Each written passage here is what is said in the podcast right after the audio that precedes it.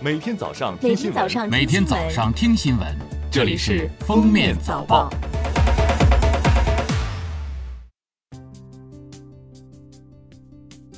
各位听友，早上好！今天是二零二零年六月八号，星期一，欢迎大家收听今天的《封面早报》。首先来听时政要闻。六月七号，国务院新闻办公室发布了抗击新冠肺炎疫情的中国行动白皮书。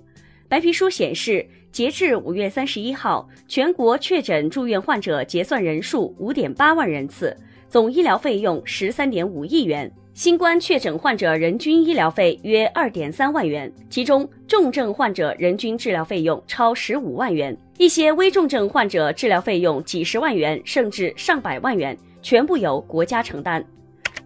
外交部副部长马朝旭七号在国新办发布会上说，中国正开展国际联防联控合作，以稳妥的方式逐步有序恢复中外人员往来，服务复工复产。维护国际产业链供应链的安全和稳定。中方为重要商务、物流、生产和技术服务急需人员来华提供快捷通道。这一安排已同韩国、德国、新加坡建立，在确保疫情防控的前提下，中方将继续同世界其他国家商讨建立快捷通道。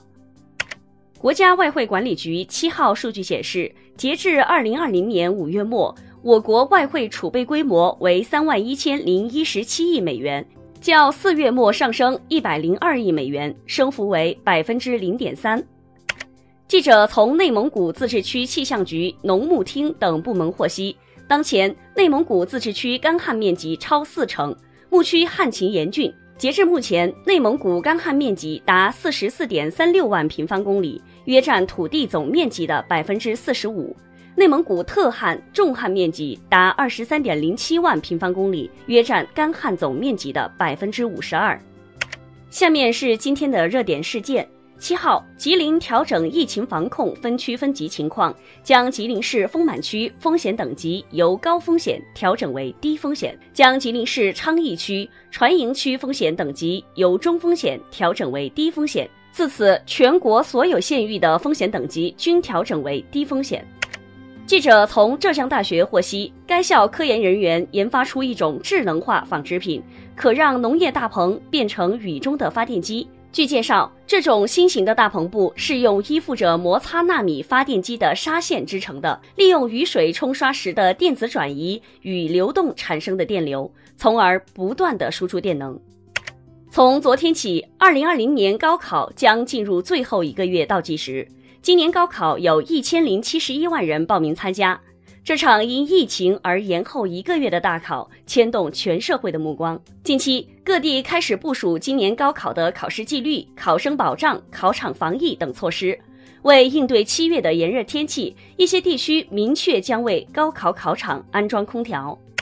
毕业季看高校校长直播带岗位。近日，洛阳理工学院校长走进直播间，为学校2020届毕业生推荐工作，助力毕业生云求职，早日就业。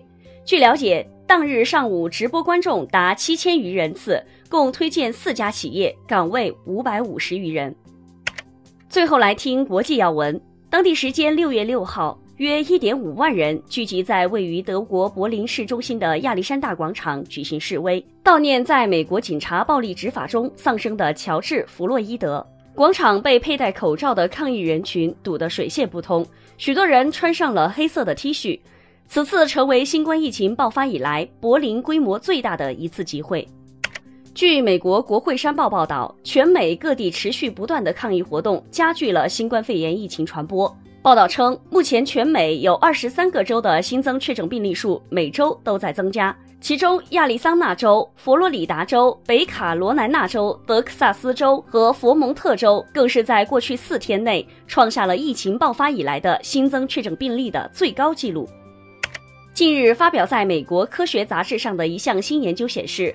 美国新冠疫情重灾区纽约市的新冠病毒最初主要从欧洲和美国其他地区传入。纽约早期大部分新冠患者应该是通过未追踪到的传播源和相关旅行史被感染。研究人员还发现，在纽约早期新冠病例出现后，社区传播加速了疫情扩散。当地时间六号。法国凡尔赛宫恢复开放，参观者需要在线购买门票，并且要戴上口罩。